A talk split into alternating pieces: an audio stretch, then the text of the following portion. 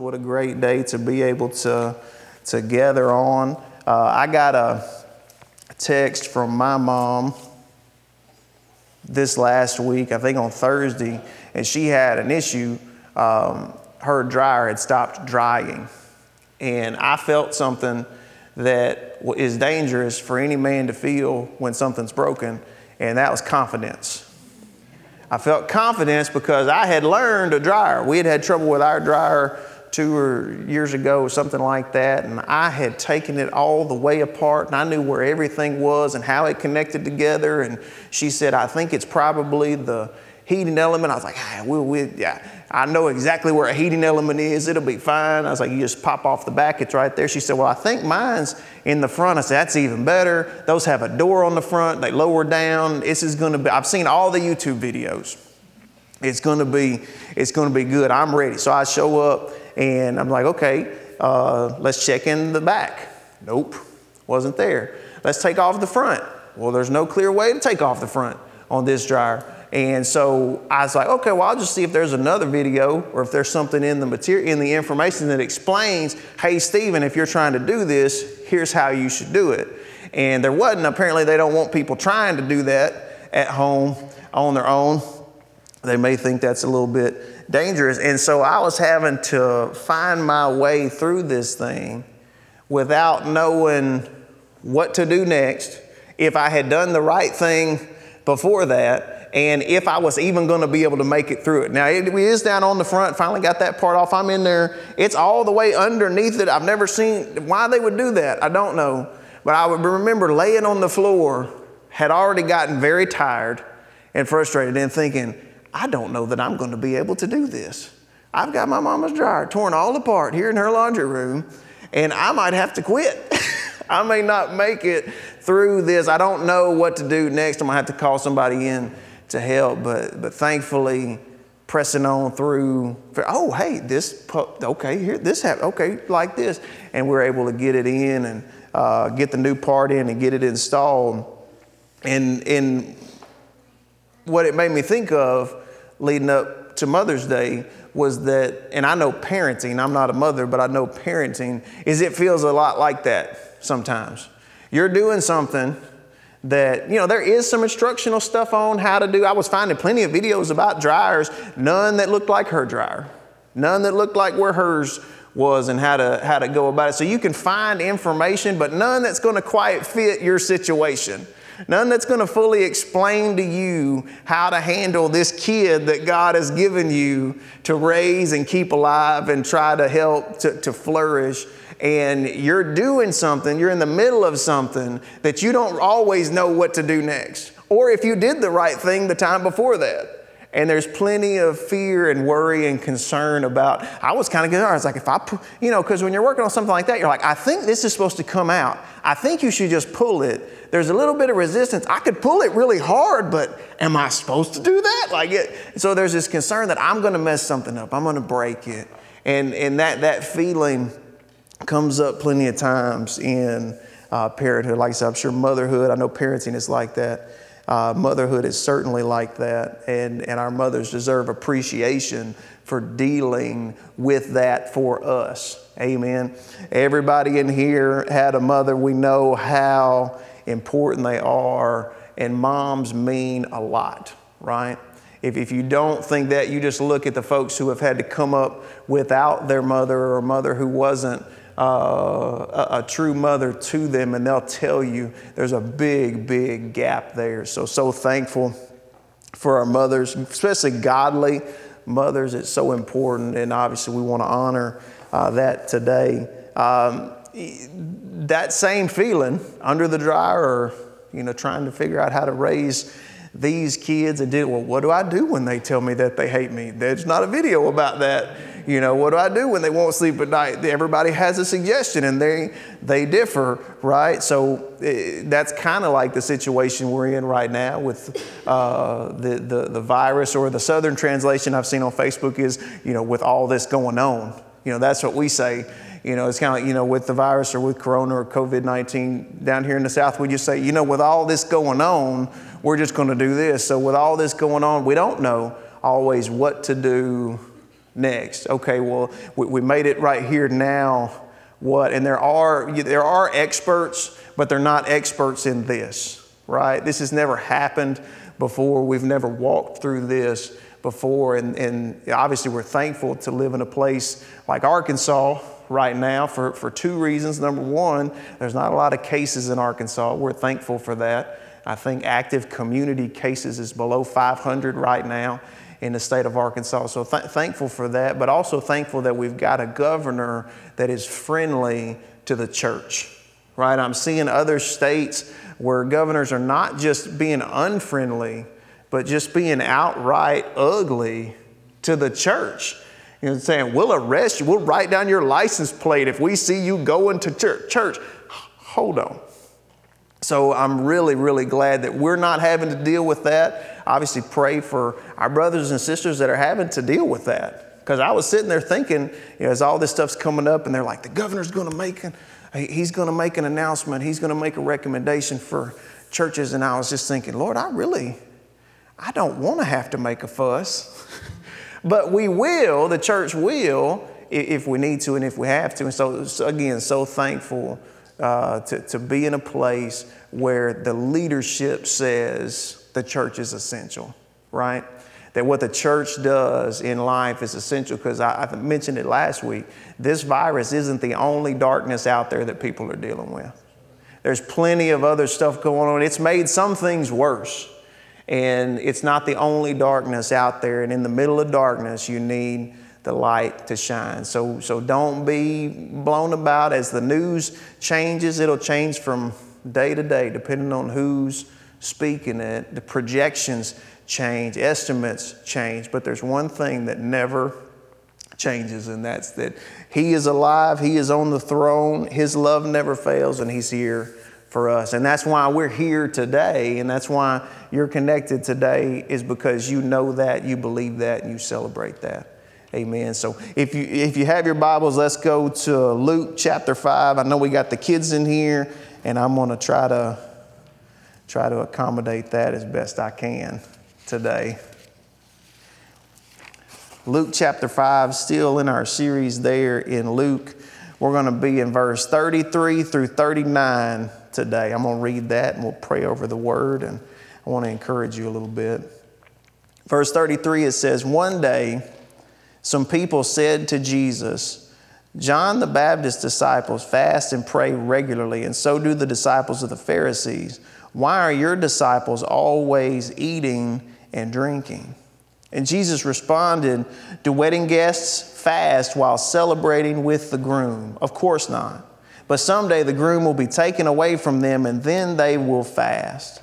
Then Jesus gave this illustration. 'No one tears a piece of cloth from a new garment and uses it to patch an old garment. For then the new garment would be ruined and the new patch wouldn't even match the old garment. And no one puts new wine into old wineskins, for the new wine would burst the wineskins, spilling the wine and ruining the skins.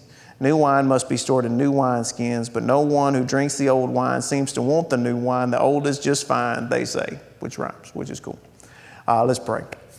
Father, we thank you for your word. We thank you that it is always stable and it's always secure, and we can find in it everything that we need for life and for godliness. And I thank you that you teach us today, according to your word, more about Jesus, more about our life in him, and you open our eyes to the wonders of the word. In Jesus' name, amen.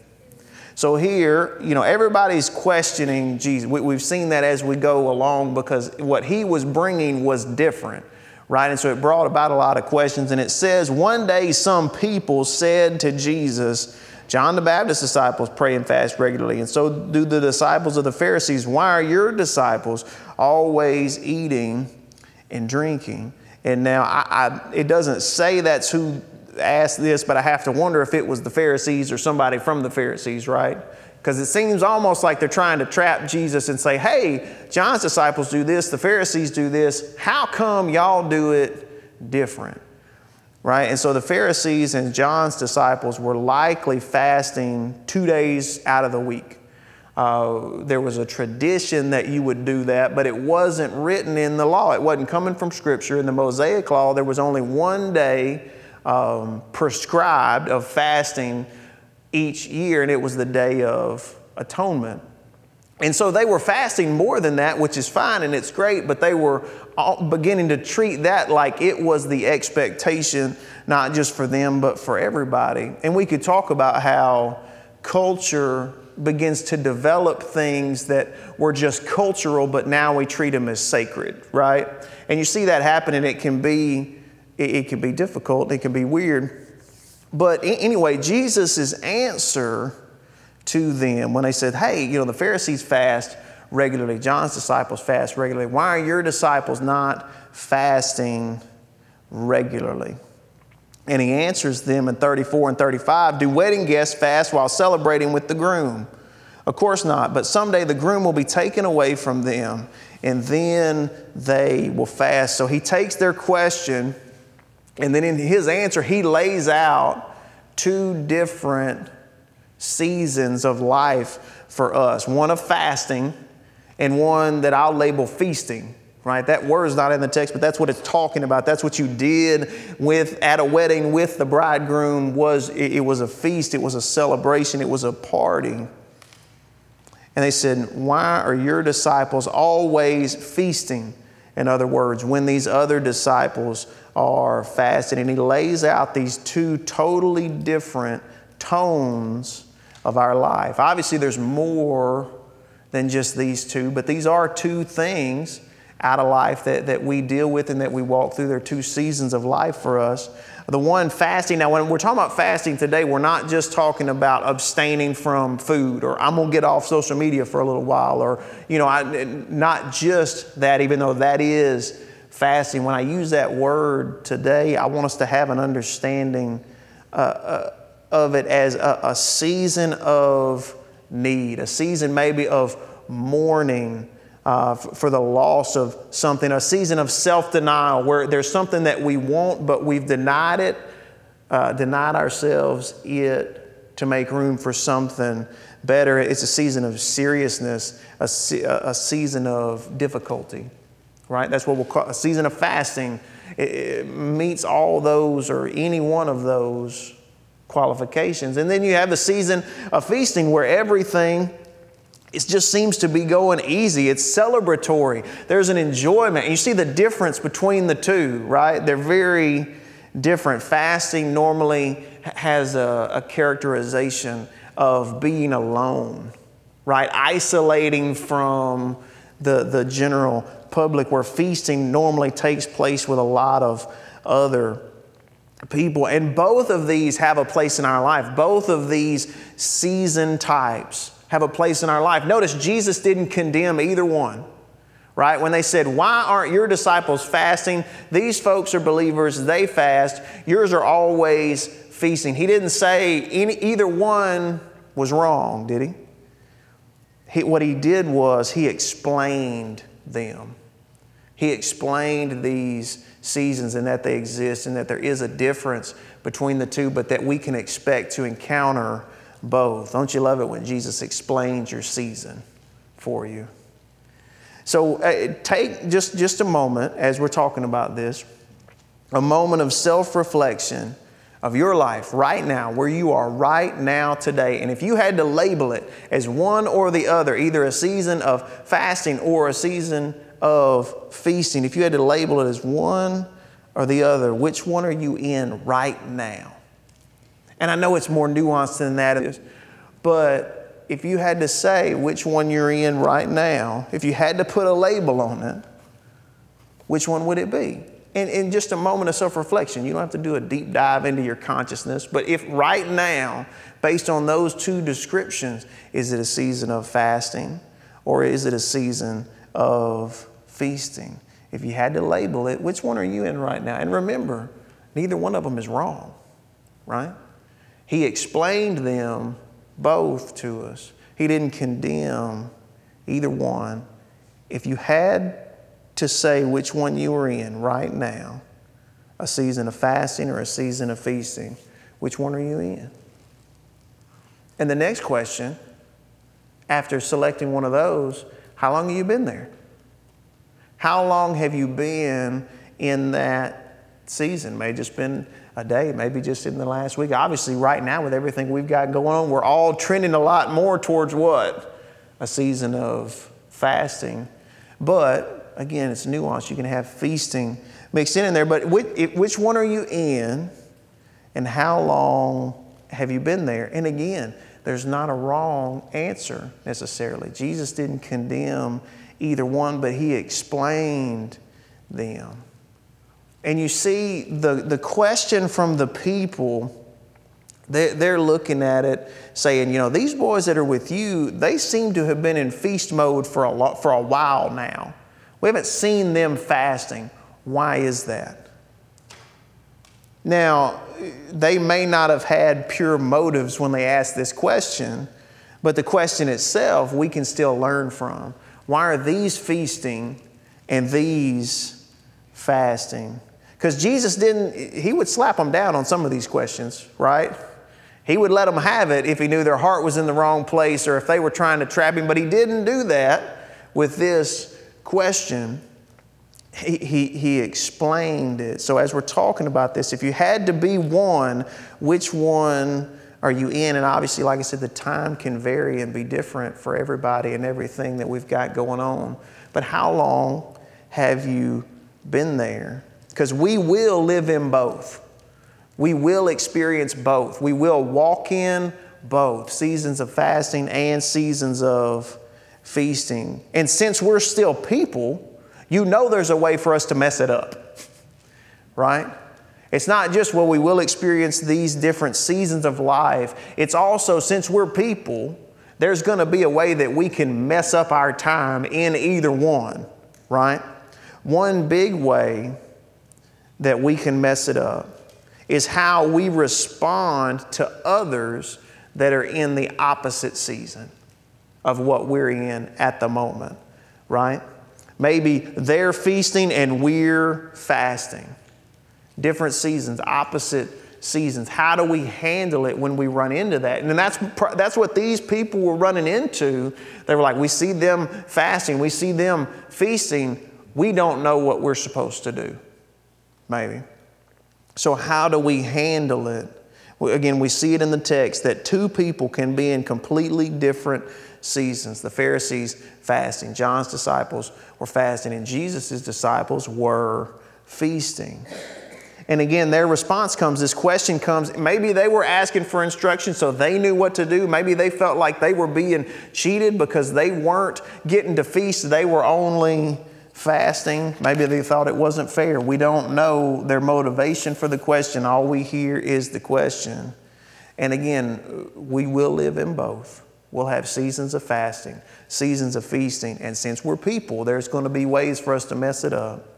And one of the big ways we can mess it up is when we respond incorrectly to someone who's in a different season.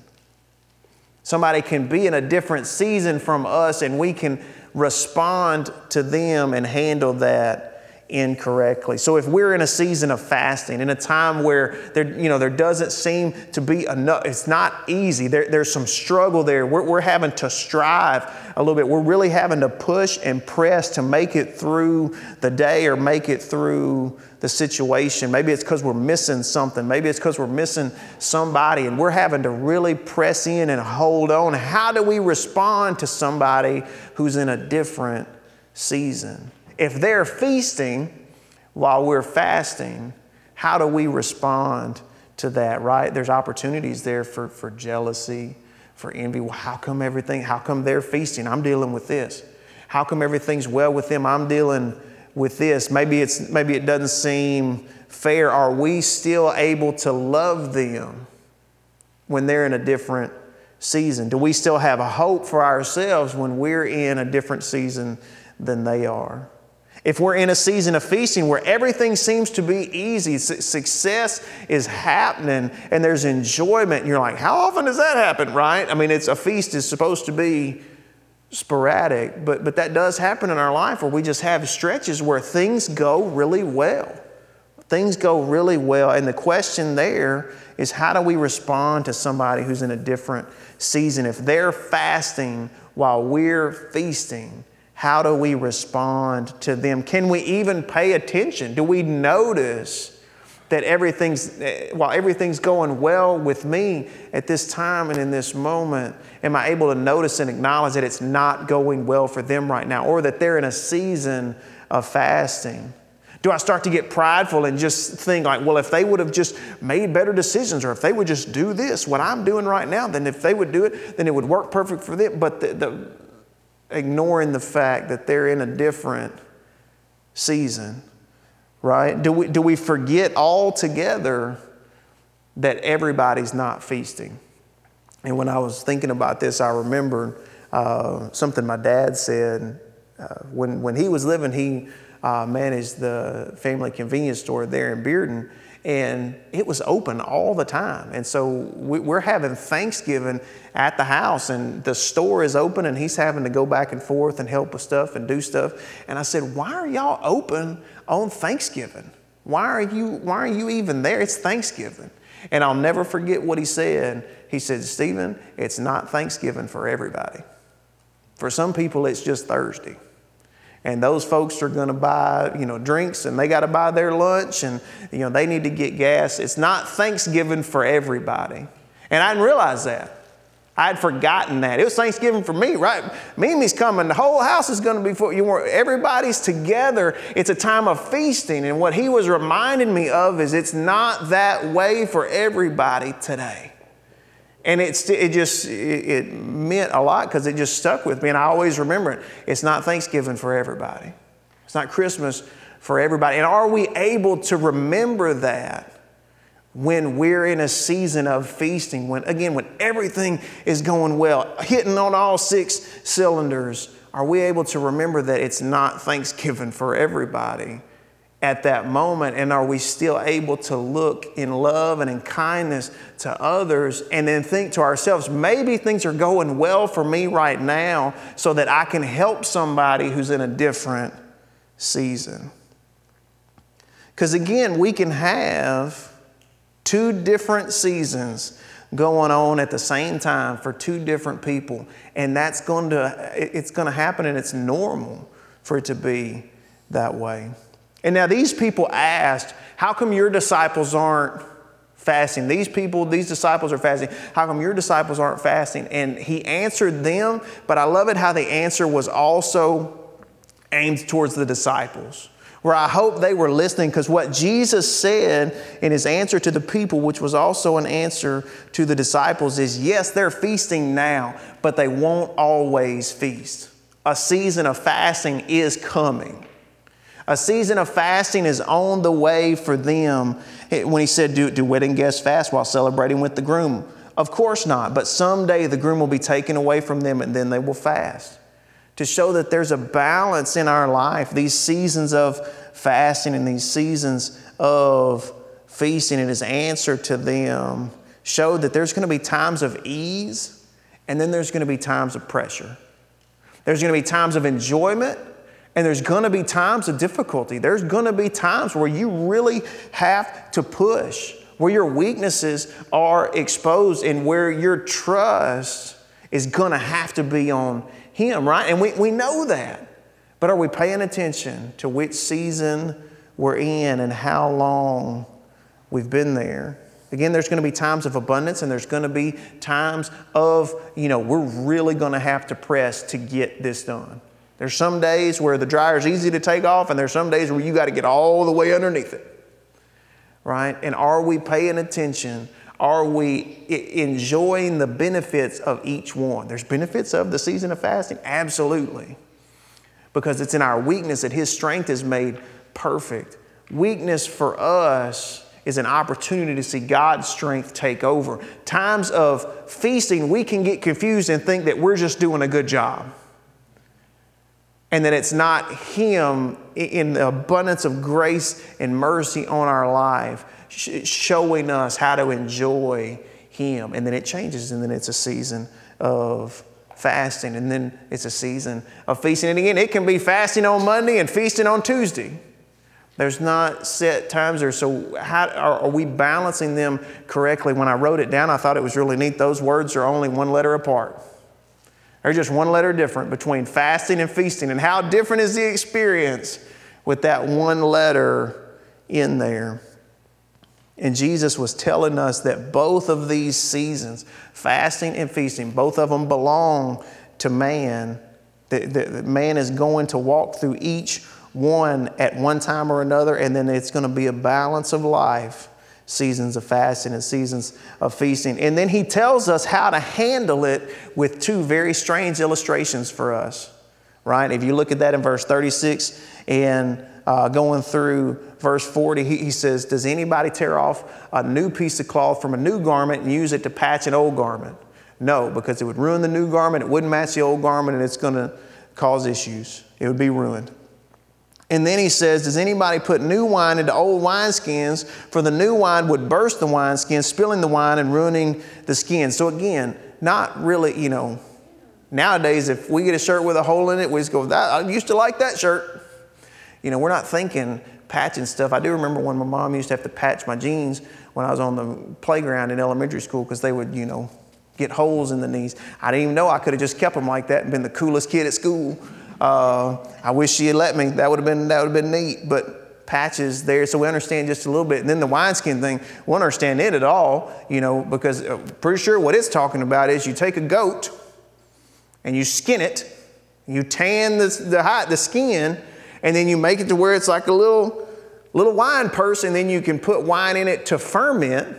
That's where they would ferment the wine. And what he's saying there is, if it's an old wineskin, if it's been used and it's dried and it's not as pliable as it used to be, you know, like you're thinking leather gets sometimes, you put that new wine in there and it's still fermenting, there's going to be pressure changes and it's going to bust, right? And with the garment, he said, you don't take a piece of new garment and put it on an old one. Why? I mean, not pre-shrunk fabric. So if you put it on the old, what's going to happen the first time it's washed?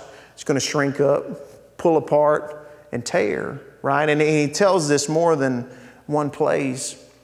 And so what we can learn from that, again, two real weird examples for us. And some people will use this to make it sound like you shouldn't ever do anything new.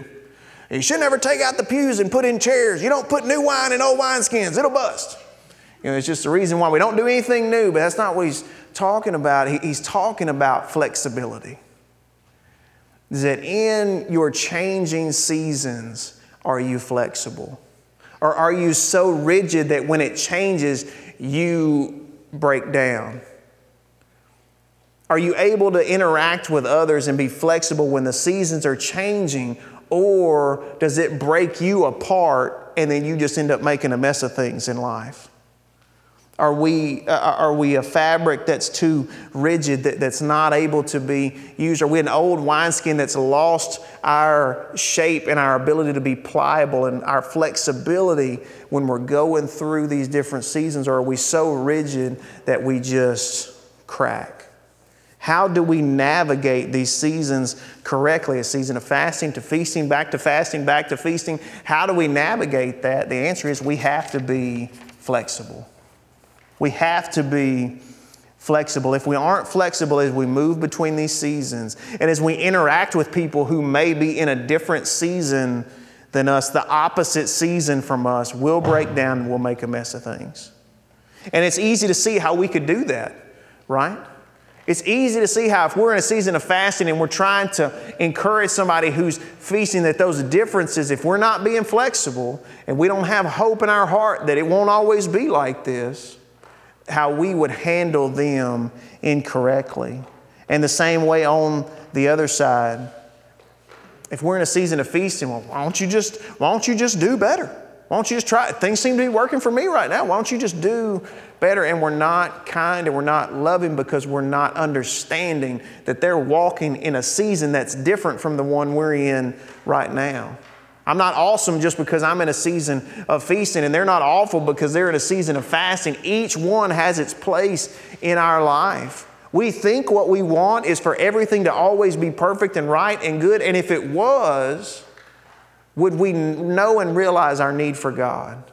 And would we be thankful for the good things in life, if there was never difficulty, if we never had to push, if we never had to believe, if we never had to go through anything. I heard one minister say this, our prayer is often for God to take away our needs and our weaknesses.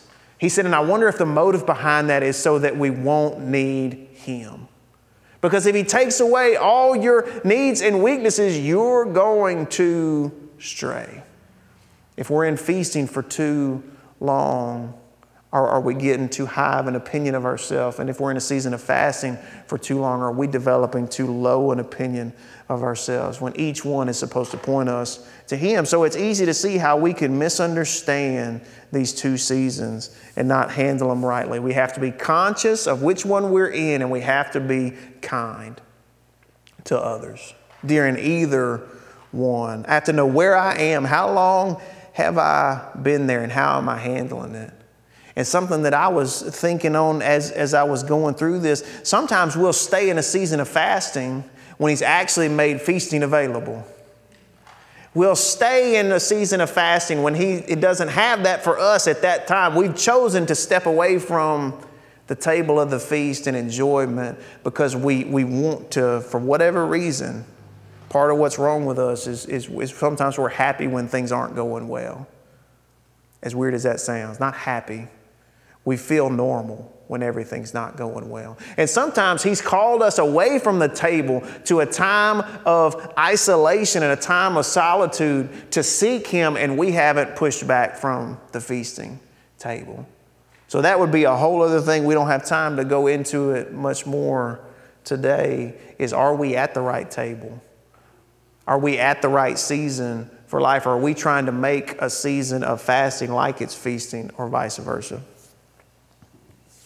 No feast and no fast is good without Him. Either one without Him is going to end up being awful for you and making it hard for you to love others and treat them right. So we have to be conscious of what season we're in. We have to be kind in whatever season that we're in. We have to know where we are. How long have I been there? And how am I acting towards others? Because again, in Christ, both are good for us. Both are helpful for us. Both have meaning for us. But neither one is going to be good without Him. He will bring the joy into both. You can have joy during a season of fasting because you're firmly relying on Him. You can have joy in a season of feasting because all good gifts come from Him. And again, either one without Him will destroy us. So closing, we're doing good. Kids, y'all have to stay in here as long as we normally do. I said something like that to Andrew last week. He said, we get back to normal. I mean, folks are getting used to like 35 minutes on the couch in their PJs. So we might have to like build back up. I don't know what everybody's tolerance is for our normal time together. But Andrew, if you want to go ahead and come, we'll get ready to close out and we'll sing together before we go. Our lives will be marked by seasons of fasting and seasons of feasting, seasons of difficulty and ease. And we have to know which one we're in so that we handle it right, not only as far as we go, but as far as how as we deal with others in life. How are we handling them? How are we responding to people that are in a different season? In our feasting and our fasting, in our work, in our rest, are we loving? And are we kind to others? And in those seasons of life, how do we navigate them? How do we know the difference? We have to be flexible. We have to be flexible. Change is going to come. We have to be able to bend without breaking. We have to be willing to change from one season to another. He doesn't change, but we have to, if it's raining outside versus sunshine, you're going to have to make some changes. And if you don't, there's going to be issues. It's the same thing in our life. We want to be a seasoned garment patch. We want to be a pliable wineskin. We want to be useful. We want to be able to stretch when stretching is called for. I say it this way, if you're feeling stretched in life, that means you're growing. Don't try to stop that. If you're feeling stretched, you're growing. If you're not ever feeling stretched, then you may have stopped growing. And it's time to assess and look at that. And so how in the world do we stay pliable? Do we stay flexible? Do we love other people when they're in a different season than us? How do we navigate these things? We have to have Him in our life. He has to be the foundation and the focus of either season. Our feasting can't be without Him, and our fasting, Lord help, can't be without Him. We certainly don't want to be in a season of fasting without Him. He's our foundation for both. Unless He is our foundation and He's directing us in it, there will be pain in either one. There will be pain in the feasting, believe it or not. We see it all the time. People that feast more than we could ever think about feasting in this life. And all it does is prove to them that there's nothing at the end of the rainbow if God's not in it.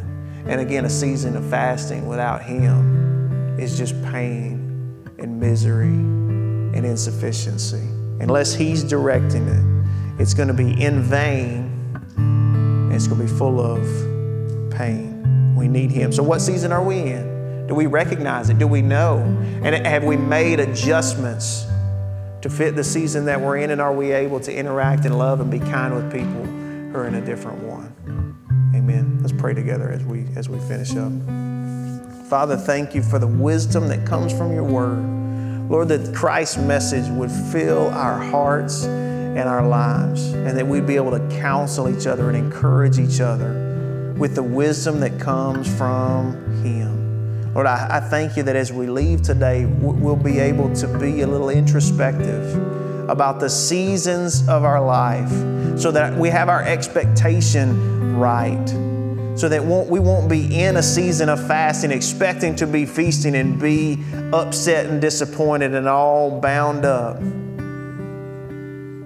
Lord, I thank You for both. I thank You that You lead us through seasons of fasting where we can grow and trust You and lean on Your sufficiency, not trusting in ourselves or leaning on our own understanding, but acknowledging You. And I thank You, Lord, for the seasons of feasting that we can rejoice in the rest that You provide. It is You that has given us any ability to have success. And Lord, in those seasons that we will be so thankful and grateful for Your grace towards us. And Father, whichever we are in, that we won't be looking inward only, but we'll be able to look out towards others, even others that are in a different season, and we'll be able to interact with them in a way that is loving and is kind.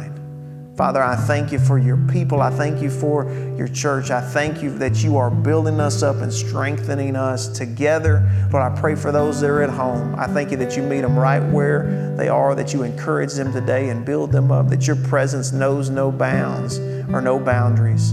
And Father, I thank You that You're able to minister to them exactly as they have need today. And Lord, we look forward to the day that we're all back together again. I thank You that You keep us safe. Bless Your people as we go through this week, that You give us exactly what we need for each day, our daily bread, Father, that we know comes only from You. Protect them. Keep them safe. I thank You that You're going to prosper them. Bless them during this time. Lord, blessings do continue to come from You, even in seasons of fasting. And I thank You that we'll recognize that and we'll look to You as our foundation and as our future hope.